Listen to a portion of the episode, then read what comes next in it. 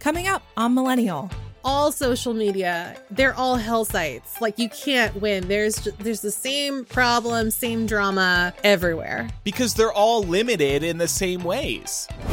It shows that someone like DeSantis is willing to play fast and loose with people's livelihoods. This is spooking a lot of people. Is that someone you want for president? Let alone your governor. Yeah, he's doing it just to energize his base. I will say, Barnes & Noble, I love the smell. I love how it smells when I walk in there. It's like books and coffee. Maybe it's the 15-year-old carpet. Maybe. Yeah, it's like the grime of hundreds of thousands of people trampling all over that carpet. Welcome to Millennial, the home of fake adulting but real talk. I'm Andrew. I'm Laura. And I'm Pamela. Welcome back, Laura. Did you have a nice little vacation? Thank you. I had a wonderful vacation. We went on a road trip to visit friends up north, and it was a great time. I think that might have answered an outstanding question you had. Road trip. I was very worried about Laura being surrounded by people who weren't wearing masks on a plane, potentially, but good. But I understand you might be flying next month? Yeah, so Mark's just like wonderful, perfect, beautiful, intelligent sister is graduating from her master's program at Hopkins. Big deal. So nice. And we're going up for her. Yeah, she's 23, by the way. I'm like, oh my goodness. I'm looking at her and at Chloe, and I'm like, wow. The Gen Zers just have it together. But we're going up for her graduation. We're only going to be there for a few days, so we're going to have to fly. And I already know you're going to ask the question. Yes, we are going to mask. Oh, I assumed you would. Yeah. It's everybody else who will be the problem. Yeah, everybody else will be the problem. I will not be the problem. Well, Laura, does your car still have a CD player? Yes, actually, which I think is weird because I got my car in 2016. It's a Prius. And I mean, it's very new, but it still came with a CD player in it, which I never use. I've literally never used it, not once. Really? Not even once, huh? No, I mean, I have Bluetooth.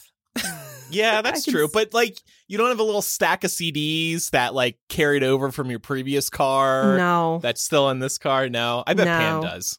Yeah, I do, because I every year when I'm cleaning out the shed where just like all my old boxes are from my childhood home, I inevitably will come to the CD box. And at this point, so much time has passed that I like to take out the mixed CDs. You know, everybody used to burn mixed CDs, and a lot of them don't have, you know, track listings on them, and they definitely don't have like, you know, cases that tell you what's on there. So I just think it's really fun to pull those out and play them in the car and see like what I was listening to at that time in my life, or what the people that made those were listening to and stuff like that. I think that's really fun. They're like little time capsules. Yeah, they are. Well, the reason I ask this is because CD sales rose for the first time in 2 decades last year. Wow. Billboard believes it's partly due to 3 of the biggest artists releasing new albums last year: Adele, Taylor Swift, and BTS. Adele alone sold 900,000 copies of her latest album. But Axios spoke to a record store owner who said, quote, "I think this really is about young people who are finding they like hard copies of music in the digital age." I don't know what to make of this. Vinyl, I get. It's fun to collect. It's fun to browse through used record stores. Most importantly, you get this nice big square that you get to display in your home. CDs, you can't really use them. They're not as fun to display. They are higher quality than Bluetooth, but nobody cares because we're satisfied with how good Bluetooth is. Why have these jumped, Pam, in sales? I think that if you're purely looking at the artists that Billboard has pointed to in terms of driving up CDs, all of these are artists that either have come out with different variations of the same album. And there are a lot of fans that are collectors, so perhaps they want more than one. Taylor Swift is very smart in the way that she does her CDs. She'll do March bundles, but she also puts out different editions. So you can go to like Target and get like, you know, a snippet of like her song diary with different variations of the same album, or she'll do bonus tracks that are only exclusive to like the CDs that she's selling at certain sellers or at certain big box stores or on her website. I think Adele also does the same thing. And BTS, I know for sure, has different variations of the same albums as well. So it becomes kind of this collector item in a way that vinyl does as well. And it's really just nice to hold stuff. And, you know, I think that that's something that we can relate to growing up in, you know, years where if you wanted to buy music or get an album, you had to buy a CD. But it's nice to know that the younger generation appreciates that too, because there's nothing like holding a CD and getting to look through the album and like reading along with the lyrics. There's like more of a personal experience that comes along with doing that with like an album insert than it would be just like going on Genius.com and like reading along with the lyrics as you're listening to an album. Holding it and of course owning the music. Of course, with Spotify and all these others, you're basically renting all this music. Shipments of CDs rose from 31.6 million in 2020 to 46.6 million in 2021. So that's a jump of 15 million. So it wasn't just Adele.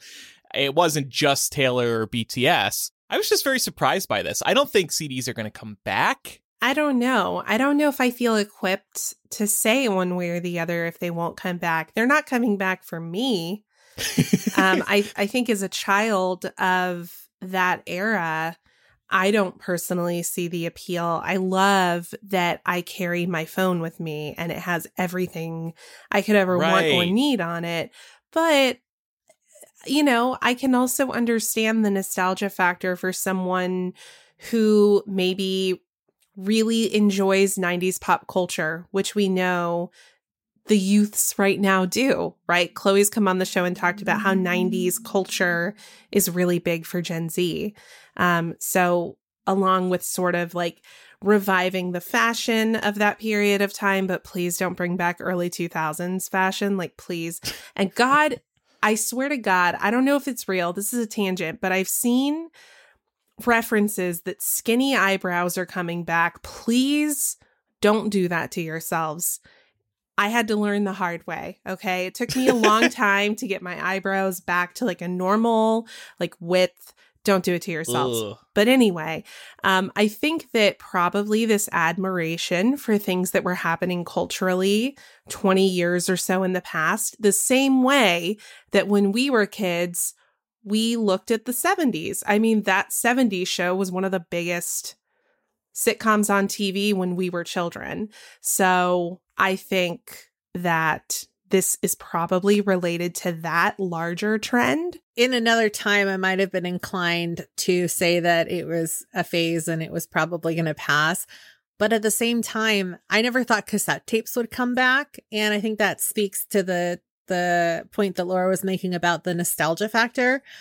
Casey Musgraves, who put out an album last year, Starcrossed, she put out cassette tapes for her album launch. Harry Styles, whose next album is coming out next month, also has different editions of cassette tapes for the album as well. And they're like different colors and stuff like that. And so it's just interesting to see what the music industry is bringing back. I don't think that like, I mean, at least, you know, CD players, cassette, you could probably get your hands on a Walkman. I don't think we're going to get to the point where like 8-tracks are going to come back because nobody has 8-track players anymore, you know, but that's like what I wanted to mention. I still own, like we still have a Walkman in the house. We have a couple. I don't have a CD Walkman, which is ironic because those are much more recent technology than like a cassette Walkman. So I think these are all a temporary fad because it might be cool to use a portable CD player or Walkman for a little while, but then you start realizing, oh shit, I have to replace the CD every time I get tired of an album. This is a real pain in the ass. It's just like vinyl records. Like I like the idea of putting on the record, putting the needle down, hearing the scratch, but each side has like 3-4 songs. You have to get off the couch to turn it over every 10 minutes. It's a pain in the ass. So I think people might enjoy this for a while and then it'll just fade off. Maybe it'll fade for them. I get the collecting standpoint. But... maybe it'll fade for them when they realize they have to use at-home remedies to deal with scratches. Did anyone here ever rub toothpaste on their CDs to fill in the scratches? It worked to no avail. It never worked for me. Did it ever work for you? Really? It worked for me. Unless the scratch was really deep. Then it wouldn't work, but like surface level, superficial ones, it worked. You too. I feel like I still have PTSD from the songs on the CDs that were scratched and would skip, because even now when those songs come on the radio or they come up on Spotify, I'm waiting for the skip and it never comes because I remember exactly where it was skipping on my copy. And you remember when if you shook your portable CD player too much, it would skip for that reason too. But they all had the CD players, the Walkmans had like, I don't know what it was called, like DSP or something. A shock. It was like 90-second. Yeah. Yeah, they were like shockproof, sort of. But for the first few years, they didn't have that shock prevention. Yeah, I remember one year I asked my dad for a CD Walkman for my birthday or something. And I had like picked out this really cute looking sleek one. He comes back with this thing that looks like a brick and like it's clearly meant for extreme sporting on the go or something. And it's like, it was like the ugliest thing I've ever seen. It was like bright yellow and black. And he was like, no, because this has like whatever that technology was that would like, it's like anti-skip. Like this is the one you want. So I was like, okay. That was a big deal. I remember like upgrading my Walkman and, you know, getting the one with better skip protection. I was like, whoa, so high tech. I can bounce around to Lady Marmalade and I won't miss a beat. Oh, man. The soundtrack of Andrew's youth. I had a portable CD player with Lady Marmalade on it. I burned it myself. I just listened to that song on loop for days. I'm just imagining you burning a CD with like 18 tracks of Lady Marmalade. Was that what it was? I probably did. Instead of just playing like one on repeat. I still have very distinct memories of listening in the car as my parents were driving us around, and that's when they must have started suspecting that somebody in the back seat was gay. Do you two remember your first CD purchase? I think mine was probably NSYNC or Backstreet Boys. My sister got a CD player before me. And I was so jealous. I was still on my shitty cassette player. So probably the first CD that was purchased for me was like Britney Spears or Spice Girls. But I do distinctly remember the first CD that I bought for myself, like I saved my allowance money to get it, was Destiny's Child, Writings on the Wall. It still holds up. I still listen to the iconic tracks off that album. Yeah, like Laura, I also remember the first CD that was given to me. There's a year for Christmas that my grandma got me a boombox. Music was like always playing in our house, so this was like, I probably should have seen it coming. That she would have thought that was like the perfect gift, and she also bought a copy of the Grease original motion picture soundtrack. So like not the Broadway version, but like the Olivia Newton-John, John Travolta soundtrack to go with that. And then the first CD I bought with my own money was the first NSYNC CD. Nice. Which was it just called NSYNC? Yeah. Self-titled album? Mm-hmm. Yeah, I remember that. Yeah, iconic cover. My brother, like we both bought our first CDs at the same time, like the ones that we bought with our own money, and he bought the Backstreet Boys, and he was like, this is so funny because we were just thinking like, who's going to buy which one? And then like our allegiances have like never faltered since that point. So he's like Backstreet Boys is the best boy band of all time. I'm like, I think you mean NSYNC is the best boy band of all time. So kind of I'm funny. Team NSYNC. Laura? I actually was never a fan as a child of the boy bands. I never got into them. I was hoping you were going to say, I'm Team 98 Degrees. Oh, God, no. Not that lame.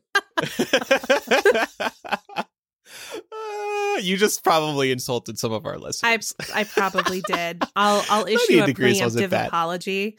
You can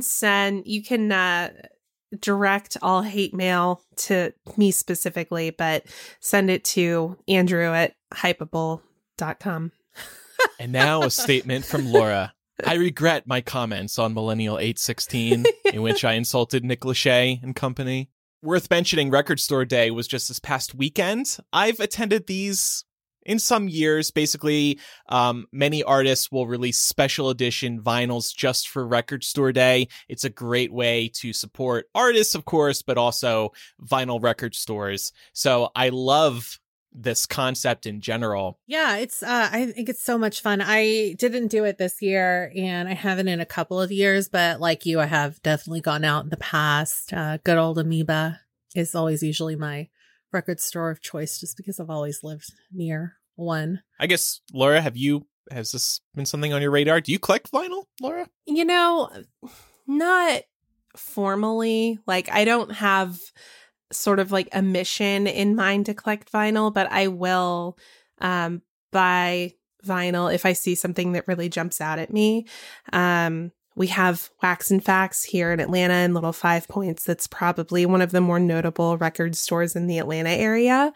But I've definitely also hit up Amoeba Records when I was out west, too, and got some things. How would you like a 98 Degrees vinyl record? $37 on eBay. I can order it right now.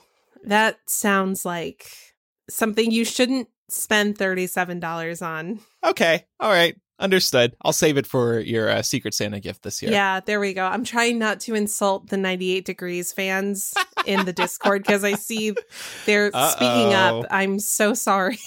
Uh-oh, Courtney. Sorry, Courtney. Well, we also have to mention Elon Musk, CEO of Tesla, has bought Twitter for $44 billion. This has been a story that's been in the works over the last few weeks. People kind of saw it as a joke at first, but then it got serious a few days ago when he did secure the money he needed to actually make the purchase. And then we still didn't think it would actually happen. But then Twitter's board started seriously considering the offer. And now here we are. The deal should be closing later this year. And my main comment on this matter is I think everybody should just wait and see what happens with Elon at the helm. We don't know what he's going to do. Everybody's predicting total disaster, and that may very well be, and people are already leaving Twitter, but we just don't know. Elon probably doesn't even know what he's going to do with it. So let's just see what happens before we come to any conclusions. That's all I ask. I think that's fair. I also have a really fatalistic outlook on Twitter and social media at this point. We've talked on the show before about how none of us are as active on the social platforms as we once were. I don't feel anything about this news. I feel completely disassociated from anything that happens to Twitter because, and as I said, in probably the first tweet I've put up in a while, I think Twitter's demise began in 2015. So for anyone who suddenly thinks that it's starting now, it's like the ball's been rolling downhill for years at this point. And I think that I think Twitter has been on borrowed time in terms of its use in the world as like a positive tool for connecting online. I've been honestly thinking very seriously in recent weeks about unplugging from Twitter. I don't know if that means that I delete my account or if it means that I just kind of go dormant on there. I feel like sometimes I have been dormant because I'll go months at a time without tweeting a damn thing. So I don't know. My future on Twitter is TBD. It's hard to care. There's so much shit going on that it's hard to care. I will say, though, just for some context here, remember when Elon asked the UN how much it would cost? Yes. Everybody's. Yeah, I know. I look, I don't particularly like the guy, but we should all assume that he wants Twitter to be successful. He just bought it for $44 billion. Oh, I'm not saying it won't be successful. I'm just saying that I'm afraid that it will continue sort of this theme of the hellscape we've been living in. I don't know. I don't know, though, that Elon taking ownership of Twitter makes that worse in any way. I feel like it's already pretty bad. So is Twitter bad? I'm looking at the trending topics right now, and one of them is Velveeta Voldemort. What? I think Twitter's a hit. I think Twitter, like all social media, is what you make it. And also, I just don't think we're going to see that much of a change. And no, most people are going to forget that Elon even owns Twitter after a while, because, you know, I don't see like this max exodus happening at all. I saw this really funny headline from, I saw this really funny headline from BuzzFeed that was like, Elon Musk bought Twitter, so it's time to like resurrect your Tumblr account. I was like, Tumblr is like not even like not that much better shape than Twitter. Yeah. All social media is like, they're all hell sites. Like you can't win. There's the same problem, same drama everywhere. Because they're all limited in the same ways. Mm-hmm. Yeah, probably nobody can fix Twitter. Mm-mm. I think Twitter can be a very good place. I've enjoyed Twitter. I've also hated Twitter. They definitely do have problems. But I saw this tweet, and Laura, maybe keep this in mind before you go dormant. Don Winslow tweeted, "Don't leave Twitter. We cannot give away the two biggest social media platforms to these right-wing motherfuckers. We have to stay right here, dig in, and fight." I think that's an interesting point, because we kind of like gave away Facebook to Republicans, right? It's just overrun with all their bad takes. Twitter, we got to stay and fight the good fight. Keep our flag firmly planted. We can't let them take this too. But even... it's not quite so simple as like left versus right on social media anymore, because there are some bonkers folks on the left who are very vocal on social media. There's a lot of virtue signaling that happens on social media. We've discussed this in recent episodes as well, and how you have to really wade through a lot of bullshit to find anything substantive.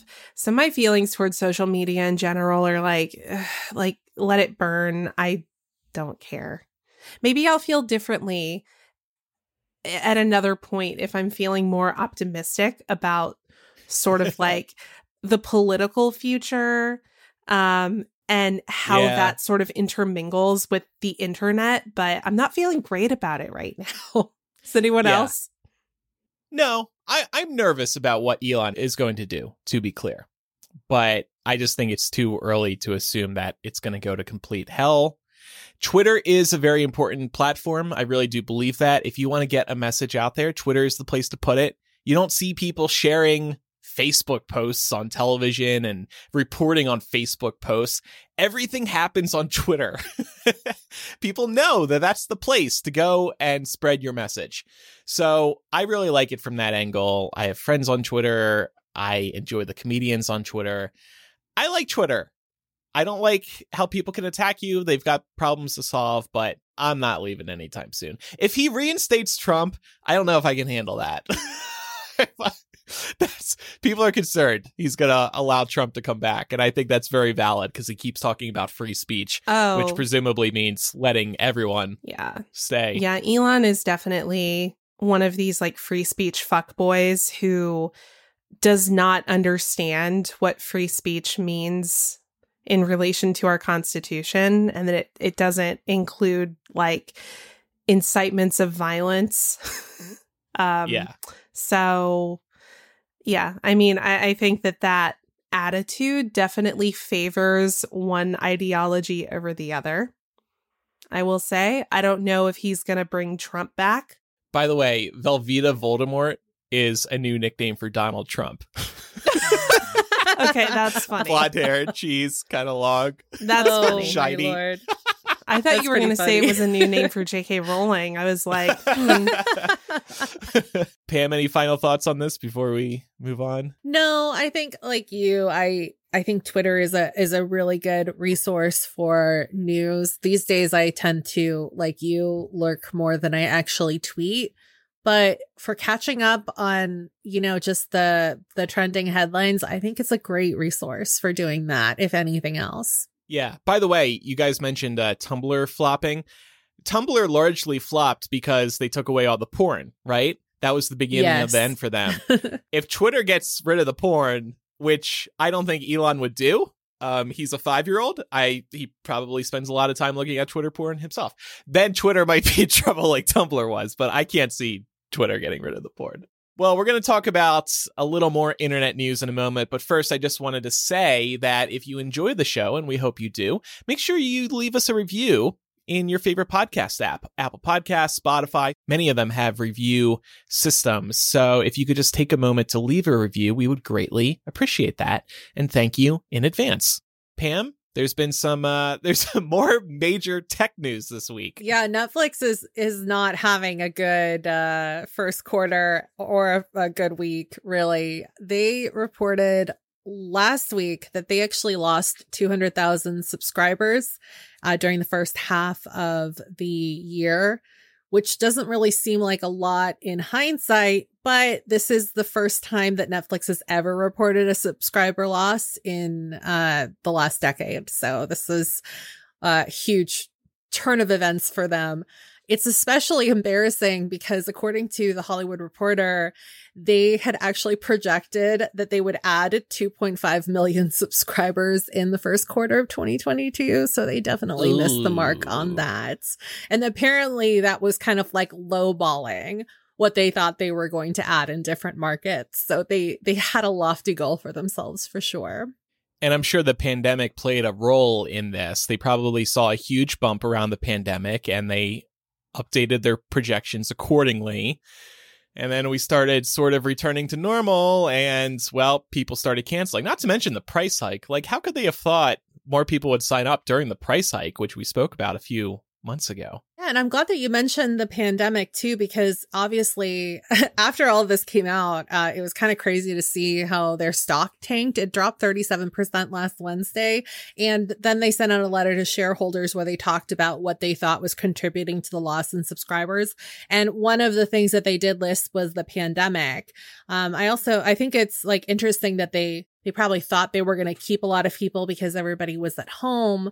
But the thing is that a lot of productions that Netflix had going came to a halt. And a lot of people have also theorized that that's why a lot of shows were like, well, not a lot, but like a handful of shows got canceled because they couldn't figure out the logistics and filming. And it didn't make sense to keep those on the back burner if they had no idea when they were going to be able to start shooting again. So it was definitely a double-edged sword for them. Some other things that they pointed to in terms of reasons why they might have lost subscribers include the oversaturated streaming market, which we've talked about before. And then they also cited pulling out of Russia amidst the war on Ukraine, but that's a more recent thing. So I don't know how much that really would have affected their first quarter numbers. You know what I mean?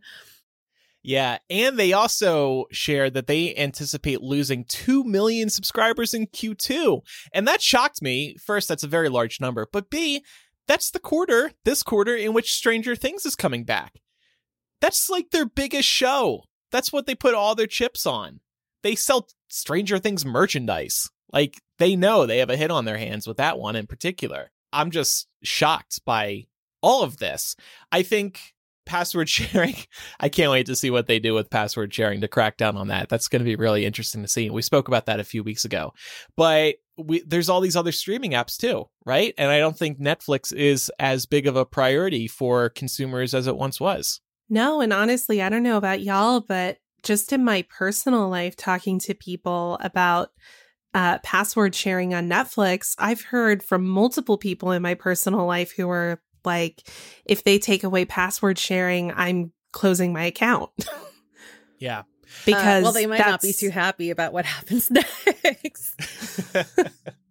Well, I mean, they've also, right, they're doing that test overseas. I'm forgetting in which countries where I think it was Chile, right? Chile and somewhere in South America.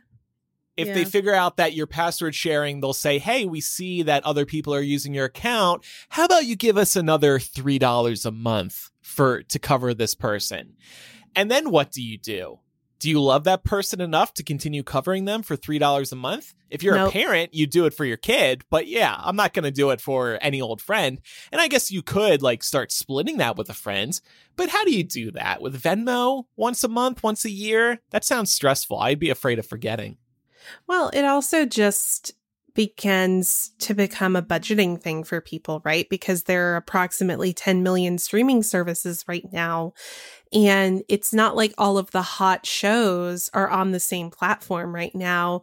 So if you want to watch everything good, you kind of have to have Netflix, Paramount Plus, you have to have, you know, in some cases, Amazon Prime, Hulu, Apple TV Plus, Peacock. Started watching Severance the other night. Really good, you know. CNN Plus. That one lasted 3 weeks. I was one of their only subscribers. Did they like send you a condolences package or a condolence basket when CNN Plus died? I canceled so quick when I actually looked at CNN Plus. I was like, this is a joke. I don't even get CNN. So I canceled it. Now I'm wishing I didn't, because I wonder if they sent an email like that to their 10 subscribers. But yeah, you're right. I mean, there's so many streaming platforms and you have to prioritize. Like, I share an HBO Max account with my family and Peacock. My mom pays for HBO Max and Peacock. My mom and sister and dad and brother get in return my Netflix and I guess my Hulu. So I think that's probably the best way to balance these all out. But if Netflix, which, by the way, 10 years ago, they were tweeting up a storm about love is sharing your Netflix password. If Netflix starts cracking down on password sharing, you're not going to be able to get away with that anymore. And I think Netflix does have good shows. They do. There's just not enough to justify spending $15 to $20 a month every month. So people maybe are just going to have to get better about starting up these subscriptions and then canceling them. You watch Ozark for 2 months, then you cancel. You come back for Stranger Things, you cancel again. If Netflix is smart, they spread all their good stuff out throughout the year, and then you can't cancel. But I mean, this is not the same because it's not a traditional streamer, but I do this with Starz for Outlander. Like, Outlander's about to air its season finale on Sunday, so I'll be canceling that subscription after that. I used to do this with Game of Thrones as well for HBO. Now, honestly, like, I think that HBO Max, with its theater exclusivity window closing in and having so many of those like releases, I feel like if you're trying to pinch your pennies, you might want to opt to subscribe to that and cancel like a Netflix subscription, for example. If like it, I guess it just depends on what kind of content you want to consume, but the fact of the matter is there's never been more choices than what we have now. And a new Nielsen survey actually recently found that almost half of streaming subscribers in the U.S. feel overwhelmed by an excess amount of choices on streaming platforms. So it's just so much content coming at you all the time. And so, yeah, I mean, if you're cognizant of not using one streamer over the other, especially with like inflation, everything's more expensive now. I don't blame people for dipping out. I'm glad you mentioned that survey, because I was looking at Netflix the other day, and we all know how it looks. You load up the homepage and you're presented with hundreds of choices, and there's so many, you just don't know what to pick. And I was thinking to myself, I wish that I loaded up Netflix and there was just 5 choices for me to watch. 5 choices, that's it. I have to pick one of these 5 because it's overwhelming and stressful. And then I spend so much time jumping from app to app, deciding what to watch, that I just end up tapping out, and I go over to YouTube TV, and then I start watching some live TV, because passive TV sometimes is just much more preferable to picking a show. And honestly, like, I don't know what Netflix is doing with its homepage, but I feel like more and more, I just don't see them highlighting the content that I feel like they should. Like, for example, Heartstopper, which is an adaptation of a graphic novel by Alice Oseman, premiered this past Friday. And you know, that was getting a lot of hype. That webcomic was really popular. The books are really popular. I assumed that I could go, log into Netflix on Friday and see it like right on the main page. I had to search for Heartstopper because it wasn't like on its banner. So I don't know like what they're choosing to highlight and what they're not, but I just kind of feel like whoever's doing their market strategy over there needs to do a better job of fixing that, or they need to like overhaul their algorithm, because I feel like that's a gay teen romance, and Netflix should know by now that Pam's into that gay stuff. That's all I want in my life. More gay stuff. So yeah, I haven't watched that yet. Heartstopper is quite lovely. So and I liked it more than Young Royals, which is another very popular queer romance on Netflix. So oh, I didn't know about that one. And we've also been talking today about like, oh, we'll start up our subscriptions for a month and then cancel. We've been taking for granted the fact that you can start and stop whenever you want. And how many more years until Netflix and HBO and all these others start locking us into annual contracts like the cable companies do? And to that point, Netflix and these others are starting to look like cable companies, aren't they? Agree. It's starting to feel like that in terms of how much we're spending. Certainly. Price-wise, they are going to... Netflix said they're starting to think about doing an ad tier. So you would pay less for Netflix, but then you'd have to deal with ads, maybe during the beginning, middle, and end. And that just goes against like what we've always known about Netflix. And Netflix's CEO has infamously always said that we will not put ads on the platform. Netflix is for streaming. You pay us, we just give you the content. No ads.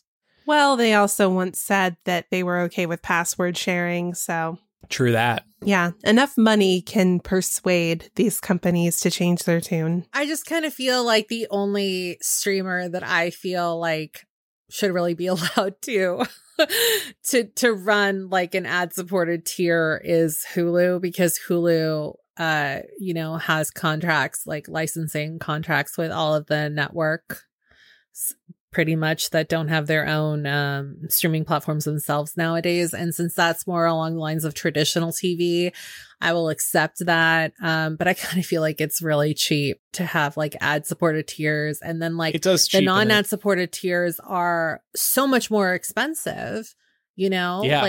Even like HBO Max, for example, is like $9.99 for the ad supported tier. To be fair, the ads I've noticed on the ad supported tier on HBO Max are not that bad. Okay. Some streamers are like way worse, and they usually run them like right at the beginning. So it's like 3 ads, like less than 2 minutes right before, and then you're home free. But then like the ad free tier is $10 more. It's $19.99 a month, which is so expensive. What is this for? HBO Max? HBO Max. Yeah, I'm pretty sure it's $19.99 a month for the ad free tier. Is that? Or is I think it's $14.99. No, I think it's $14.99. Is it? Yeah, that's a lot better. I thought it was way more, but maybe I'm mixing it up with. You're confusing it with Netflix, maybe. Probably, yeah. Yeah, that's what I pay on HBO Max right now is the $14.99. Yeah. And we never spoke about this, I don't think, but Disney also announced that they are going to be rolling out an ad-supported tier later this year, I believe. They're all going to it. There's going to be no avoiding. How much more is it going to be for ad free? Because right now Disney Plus is ad free, and I know all of us are locked into that 3-year deal, so it doesn't really make a difference. Yeah. But $7.99 is very affordable, or $8.99, whatever it is now. It all sucks because they got us in at these lower prices, and then as time goes on, they go up $1 or $2 every few years, and before you know it, they're all going to be at least $20 a month or $25 a month, and then we're definitely paying more than we ever did with cable. So, fuck us, I guess. It seems cruel, really, to raise the prices. Like, imagine if Patreon allowed us to just like start charging everybody another $1 or $2 a month. All the supporters would be like, "Fuck you! How dare you!" And I agree that is wrong. Yeah. And yet when Netflix does it, everybody's just like, oh, okay.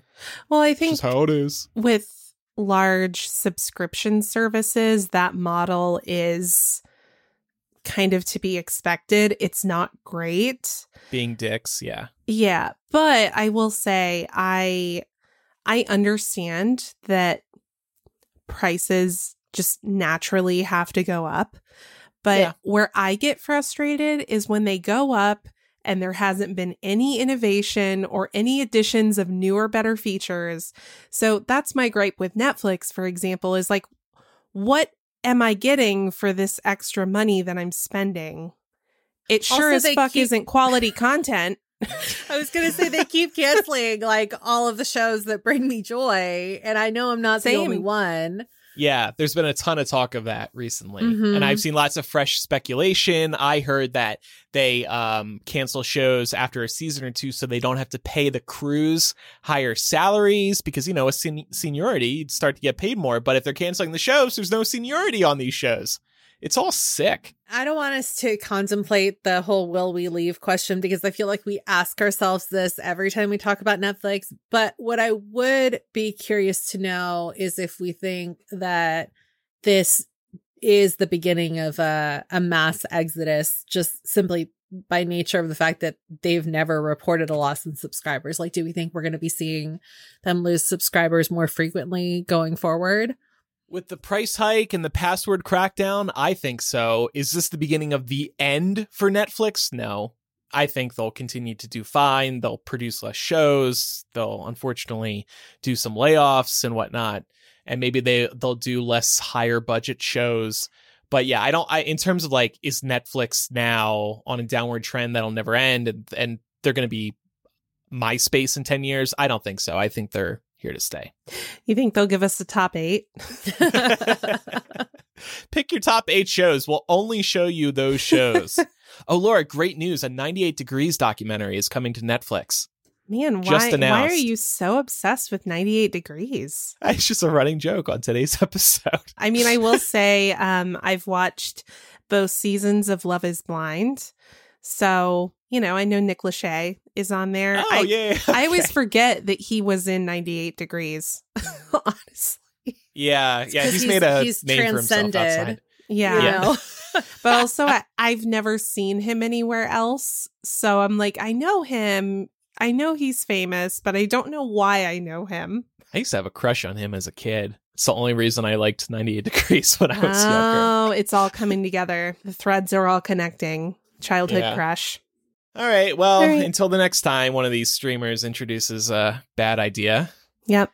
We'll talk about them again. We'll shit-talk them then. Well, before we move on to our next story tonight, we just wanted to take a quick second to give some love to our Patreon, where we've got hundreds of hours of bonus content available at your fingertips as soon as you sign up at the $2, $5, or $10 support levels. Our Patreon isn't just a place where we have a ton of fun with our show's supporters, but it's also the show's bread and butter, especially on weeks like this where we don't have any advertisers. And it's really how we're able to make getting the show out to y'all weekly a priority. It's how we're able to stay on top of current events and news. We've got all kinds of great benefits over at the Patreon. We've, of course, got our flagship benefit, After Dark. In this week's installment of After Dark, we're going to be doing another edition of Am I the Asshole, featuring some submissions from our patrons. It's also going to feature a submission from me because I've had something happen recently that I'm wondering if I'm the asshole on. So that should be really fun. We've also got breaking news. We did one of those installments recently with kind of a hodgepodge of news that we weren't able to fit in the main show. We've got the Millennial Variety Show. We've got the Geek Out benefit where we just kind of record ourselves talking about something that we're really passionate about for an hour that we wouldn't be able to fit on the show. I didn't do an hour, but I did just post a review of this new Game Boy that's not a Game Boy. That's the latest Geek Out. Yeah, you can play old Game Boy games on this new system that looks just like a Game Boy. It is very cool. I was very excited to receive it. Yeah, thank you for plugging that. I didn't know that you'd done that. I need to go watch it at some point. But yeah, head on over to patreon.com/millennial to check out the benefits that we offer. We're super appreciative of your listenership and very, very thankful to all of our current patrons for supporting us, no matter how much you're supporting us at. So thank you. Yeah, thank you very much, everybody. And we're going to jump into a bit of an update story. We spoke a couple of weeks ago about how Florida Republicans have not taken very kindly to Disney speaking out against their Don't Say Gay bill. We also talked about how Governor Ron DeSantis of Florida was publicly floating the idea of stripping Disney of its self-governing status around its Florida parks.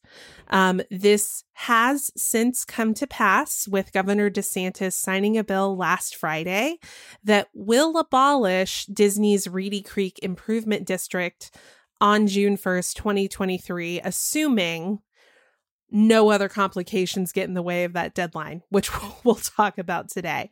But to give everyone a little bit of a too long didn't read summary of what this means, this arrangement Disney's had since like 1967. It's been like 55 years.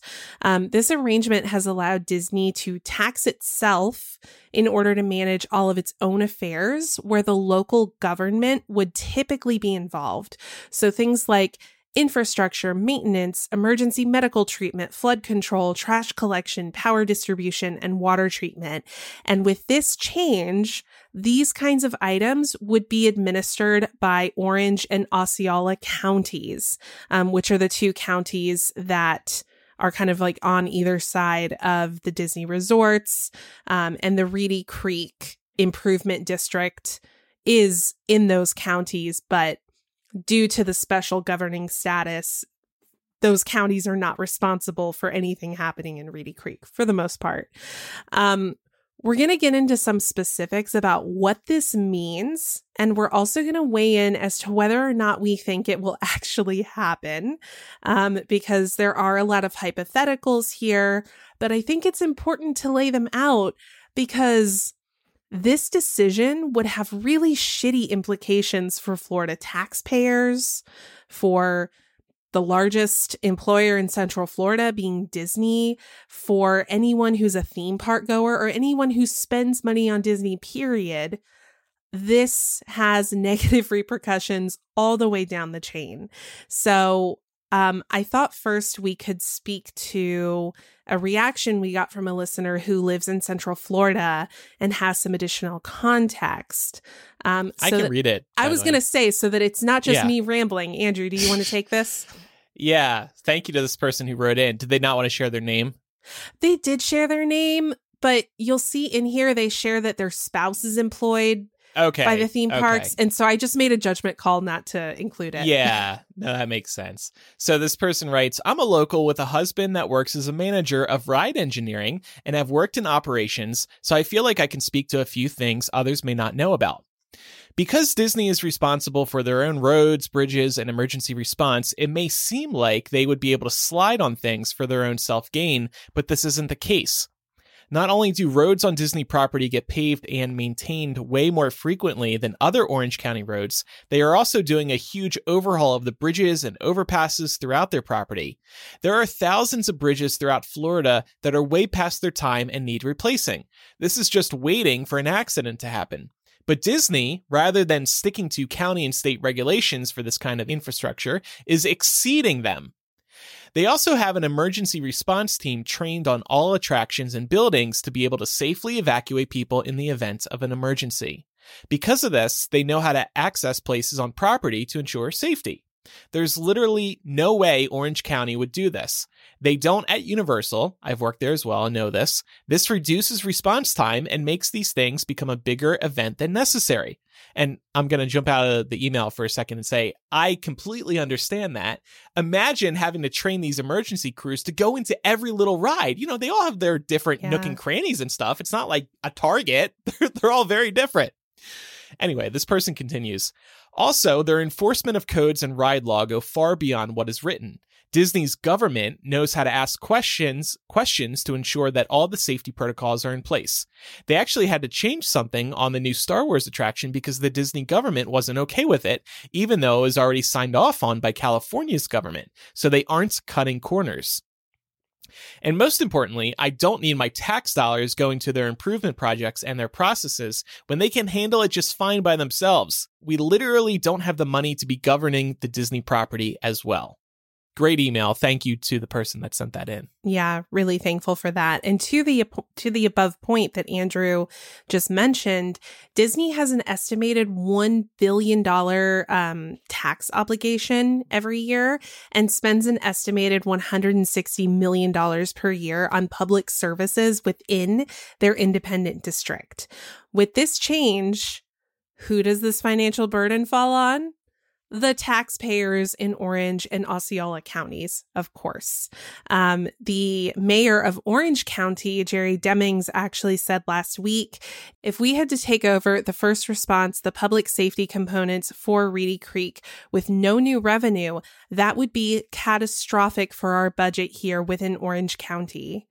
Additionally, an NPR affiliate said Disney was in charge of ambulance services and fire services on property. So if someone now has a heart attack or a car accident, now it's up to the county to figure out how to handle that and who foots the bill. These are things that all get passed down to taxpayers. Additionally, we're talking about streamers raising prices. Disney is a streamer now. Disney has all these different products. If you think that these additional expenses that Disney would have to incur because of these changes wouldn't be passed down, not only to taxpayers, but to consumers as well, you'd be out of your mind. Disney Hotel Plus prices, is gonna, food, yeah. Genie Plus, everything. Yeah, I was going to say that we're already seeing theme park that tickets, of course. With new features at the theme park, so that wouldn't even surprise me at all. I think oftentimes we kind of forget. Obviously, it's not uncommon for large companies like this to get tax breaks or to be given special privileges. But it's, you know, I'm really grateful for the listener that emailed in, because I think we often forget just how much Disney does. Not just like at their theme parks, but also in the surrounding areas where their theme parks are.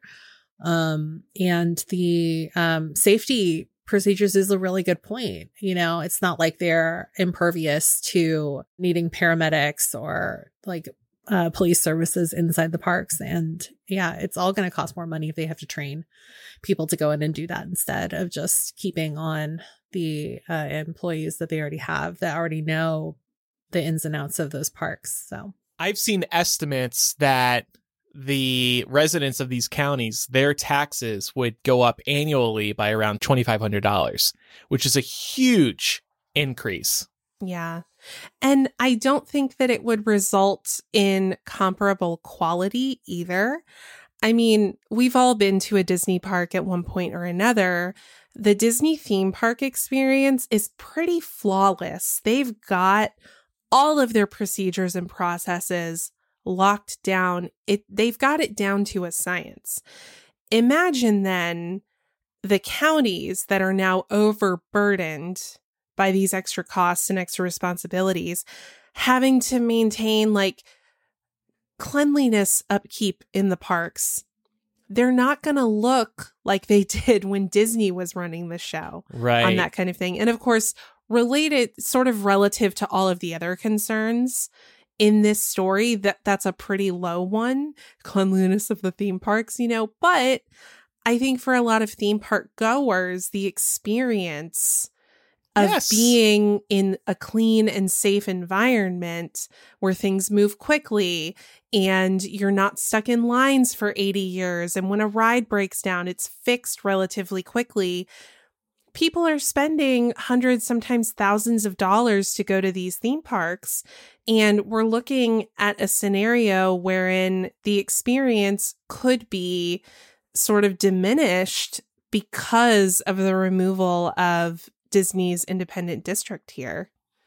And to that point, this emailer mentioned that Disney repaves their roads way more than Florida does outside of the park. And that's because they want to create that perfect experience for people who are visiting. The roads are so much better than they are on I-5 just outside of Disney World, or I-4. That's worth it alone. I don't even want to tell you guys how many potholes we have in my neighborhood. But yeah, exactly. That's part of the Disney experience. Yeah, exactly.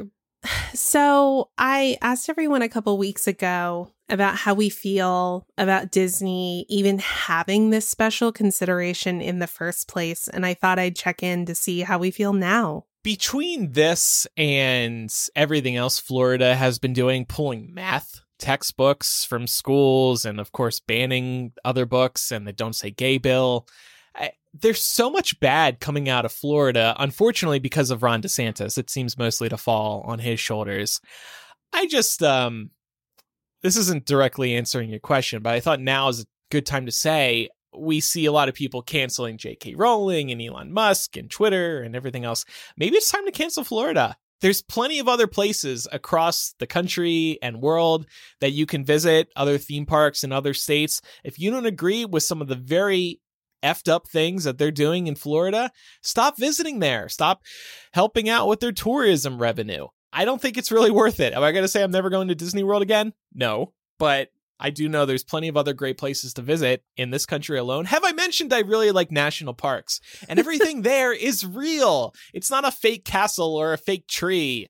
There's plenty of other opportunities around the country, and maybe now's the time to start canceling Florida. I don't see much talk of that. Why not? It is interesting. I think because people, when they talk about sort of quote unquote canceling things or people or places, it's always private entities. It's never just been a whole state. Yeah. But yeah, I mean, listen, I was born in Florida. I have family who live in Florida. My favorite beach is in Florida. So I'm not going to say I'm never going there again. But seeing stuff like this, for example, makes me very not interested in ever living there again. Oh my God, I can't imagine. No. I mean, with the pandemic practices alone, they never shut down. Yeah. They were encouraging more tourism while everybody else was trying to stay safe. So right. I don't know what it's going to take to cancel a state that has clearly just become the butt of the joke. And so I think that that's probably why a lot of what they do is forgivable. It's like, oh, Florida, you're so kooky, you know. But that's why we love you. Like, this is way this stuff, like, it's not funny because stuff like this is way worse. I mean, you know, the Don't Say Gay bill is on another level entirely. So who knows? And again, the story about the math textbooks, that's really disturbing too. And they're just working their way up. It's just little step by little step, and it gets worse and worse and worse. I just want to see more. I'm not saying we need to collectively cancel Florida. I would just like to see more talk of, you know what? I'm not going to Florida anymore. Fuck that. I personally have not seen much of that. Maybe there are some people saying it, but. Well, I'm really glad that you both brought up tourism because I've been scratching my head about this whole story for weeks now. Given the fact that much of Florida's economy depends on tourism, what do we make of DeSantis's move here? Like, why? Well, I think we all know the answer. It's because he wants to get in this little pissing match because he doesn't like that Disney, for the first time in maybe a while, is speaking out against the decisions that he and the state are making. Laura, I'm not sure if you put this in your notes and I forgot where I read it or if I read it in another article, but I believe, and you can correct me if I'm wrong, that part of Disney's self-governing means that they have an easier time expanding when they want to build off of what they already have. And so if they're not being given these special privileges anymore, isn't that going to fall back onto, you know, like, won't the public have more of a say in whether or not they want to okay new infrastructure for the theme parks and stuff? Because like out here in California, for example, if you want to build something, there's got to be like a town hall meeting. You have to propose it. Grumpy, rich, old people can be like, we don't want more housing built in our nice small neighborhoods. We don't want a Costco gas station in this area, you know, stuff like that. So I'm just kind of like wondering if Florida is going to shoot itself in the foot because if Disney stops expanding, if even like Universal Studios stopped offering new features, what is the draw for people to keep coming back? Obviously, there's always going to be people that have never been that are going to want to go visit these places. But I think that they probably get quite a bit of return investment on repeat customers that do go back time and time again for family vacations or solo vacations or honeymoons, things like that. Yeah. No, you're exactly right. I don't know exactly how that process would go, but as it stands, Disney as a self-governing entity in the Reedy Creek District, when they want to expand, they run their permitting process So they're able to move more quickly on these projects than they would be able to if they were subject to local regulations of the two counties that the district is in, right? So this is definitely going to slow down innovation for the parks if it comes to pass. I think that Ron DeSantis knows all of this, and we can get into sort of like, is this going to survive the courts? Because there's no way the mouse does not take this to court. There's no way Mickey is going to like roll over and let this happen without any form of protest. I think that DeSantis wants to run for president in 2024. Mm-hmm.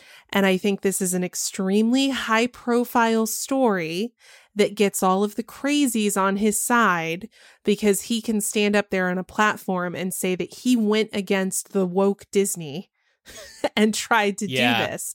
And I think he knows that there is a chance it doesn't survive the courts. I think he knows that there's a very strong chance that from an implementation standpoint alone, it's not as feasible as saying June 1st, 2023, this is gone. It's a huge effort to undo 50 some odd years of this agreement. But he tried, and he can say he tried, and that's what matters.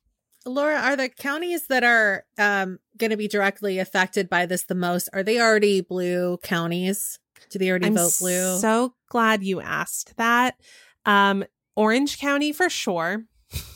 And it's funny because a member of the Florida legislature a couple of weeks ago said that if Disney sort of wants to embrace these woke values, that it's only fitting that they be governed by Orange County. So I think another sort of win that state Republicans might be seeing here is that they can set these two counties up to fail because they will. There's no way around it.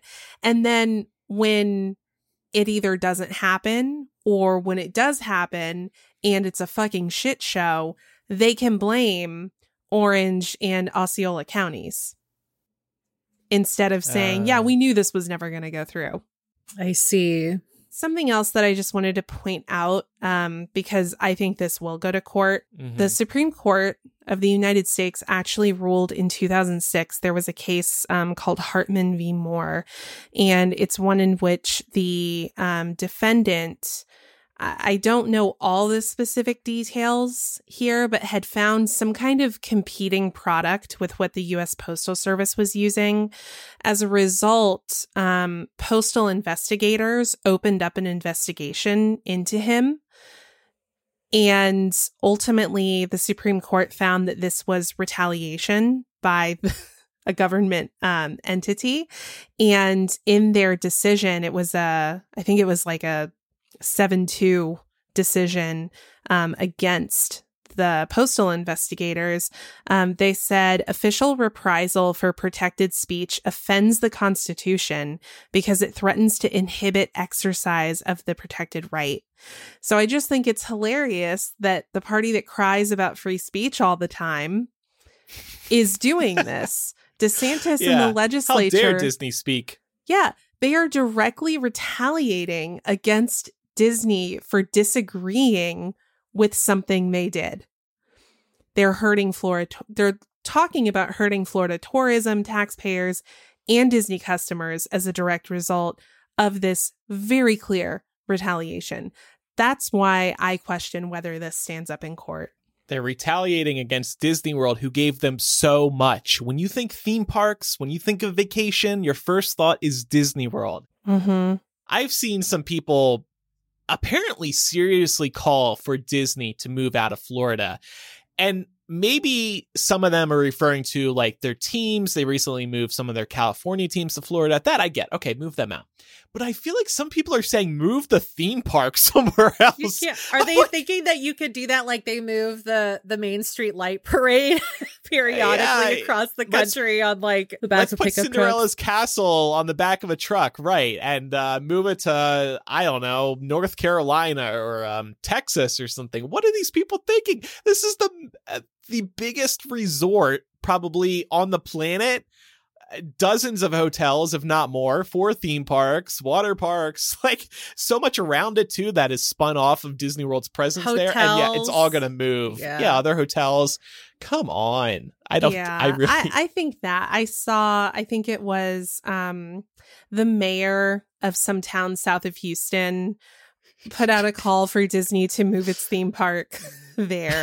Okay. As though Texas is that much of an upgrade over Florida. All they have is Six Flags, right? So very little competition. Right. Yeah. Well, I wanted to close on something I saw. This is Jacob Schumer writing for Bloomberg Law. He is an attorney based out of Florida. He said, Florida simply cannot promise to prospective bondholders that it won't interfere with Reedy Creek and then dissolve Reedy Creek. If Reedy Creek is ever dissolved, it would be a monumental and complicated enterprise, even on a years-long timeline. The district has a 9-figure annual budget for expenditures, and even ignoring its various debts, it has a plethora of other contracts that somehow would have to be assigned to and divided between Orange and Osceola counties. However, the dissolution will have to wait until all of its bonds are paid in full. So in short, this probably isn't happening.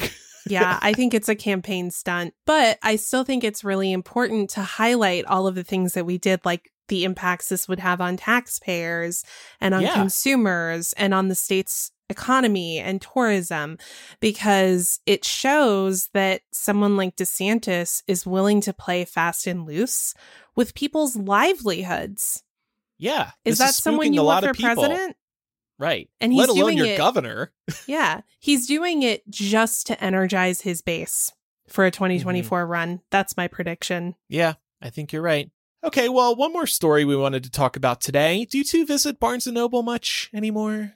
No, I used to go a lot, though. I do if I'm near one. It's not the bookstore that's nearest to me anymore, so I don't spend as much time in there as I used to. Okay. I still go probably once a month, I would say.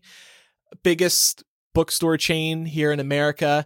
There was a time when the literature industry hated Barnes & Noble because they were the big guy, and everybody thought they might go under because of Amazon. Now sales at Barnes & Noble are up, and publishers, independent booksellers, and authors actually all like Barnes & Noble again. I thought this was a really interesting report from the New York Times. First of all, independent booksellers are reportedly thankful for Barnes & Noble's existence because, quote, its unique role in the book ecosystem, where it helps readers discover new titles and publishers stay invested in physical stores, makes it an essential anchor in a world upended by online sales and a much larger player, which is, of course, Amazon. Jane Distel, a literary agent, said it would be a disaster if they went out of business. There's a real fear that without this book chain, the print business would be way off. Meanwhile, why do authors like Barnes & Noble? Well, there's a few reasons. First of all, discovery. And I feel this one real hard. Without physical bookstores, there's less of a chance of discovering a book. And this is really important for small authors. They need that discovery element. They need people walking by their books, seeing it on a little stand or just seeing the cover on the shelf and then pulling it out and reading, the back cover of the book and then hopefully buying it. And unlike independent shops, big bookstores like Barnes & Noble can keep more books on hand. So that's better news for authors. Do you two feel like you discover books online? I feel like I only do it in bookstores. Yeah, I don't either. If I'm in a bookstore, yes. But more often than not, when I'm discovering books nowadays, it's through word of mouth. It's through recommendations, or it's through seeing, a book or a series really take off through something like TikTok, for example, where everyone's talking about it. That'll make me want to pick a book up. But I never browse Amazon for books. Yeah. I was going to say TikTok as well. I definitely have found some recommendations on there. And then also, if anybody that's listening uses Goodreads to track what they are reading, that's a pretty good place to find or discover new books, because they'll usually show you what titles are trending in genres you tend to gravitate towards. So if you happen to be looking at your homepage when you sign in there, you might come across a cover that looks interesting. But yeah, I think for the most part, I definitely find more stuff that I wouldn't have thought to pick up on my own if I'm browsing at a bookstore or if I'm browsing at the library. So, yeah.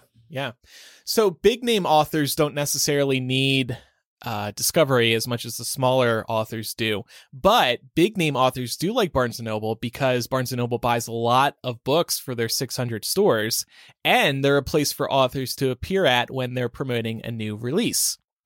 And on a related note, Barnes & Noble is also loved because they move books. This is from Kristen McLean, Executive Director of Business Development at NPD Books. She says, the chain also keeps publishers invested in distributing physical books around the country. That is good for booksellers of all sizes. I thought that was a really interesting point. Like, why would a publisher ship books across the country if there aren't some big chains who are actually buying up these books? They don't want to move a ton of books just for a couple of mom and pop booksellers. And then for us consumers, Barnes & Noble has a newer CEO. He was actually the head of the UK bookseller Waterstones, and he's made some big changes in the last few years. While at Waterstones, his theory was that chain stores should act less like chain stores and more like independent shops with freedom to tailor their offerings to local tastes. So when he joined Barnes & Noble, he lets store managers at these individual stores choose whether to bring in more copies of books based on local sales. I thought that was an interesting behind-the-scenes tidbit. That's really smart. It allows stores to stand out as more individual locations rather than feeling like this huge chain, which, I mean, they are. But the fact that they're letting individuality stand at like the local store level is very cool. Similarly, the managers of these stores are being allowed to feature whatever books they want at the front of the store. This used to be up to Barnes & Noble corporate, and publishers would actually have to pay to put their books at the front of the stores. But Barnes & Noble said no more to that, which also, you know, good on them because they're removing a potential revenue stream for them, accepting payments from publishers. So now the booksellers are like, you know what? We're here in Las Vegas. Here's a great new fiction title about Las Vegas. Let's put that at the front of the store. They get to make that decision now. And that's super smart as well, because I'm sure that you all do this too, but I'm more inclined to, like, my eye will automatically gravitate to any of the book plates they have on the shelves that have like staff recommendations, because there's always like a nice little blurb about why the person liked it. And that really adds a nice personal touch. And now that you mentioned this, I think that the last time I went into Barnes & Noble, which was just a couple of months ago, I did see more of that in that first like big front installation that they have that was previously just reserved for bestsellers. So they had more of that there, which I thought was really nice. So it's definitely working. They've also focused on selling books more instead of the vast assortment of items that it once carried and that were only tangentially, if at all, related to reading. And actually, a lot of their sales have increased over the last couple of years, and it is thanks to books primarily, if you look at their sales numbers.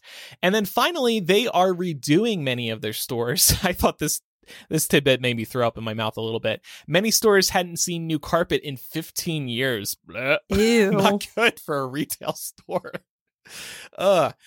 And I just have to say, this article didn't mention this, but damn, the Barnes & Noble cafes, they are so outdated. Like, they got to update those.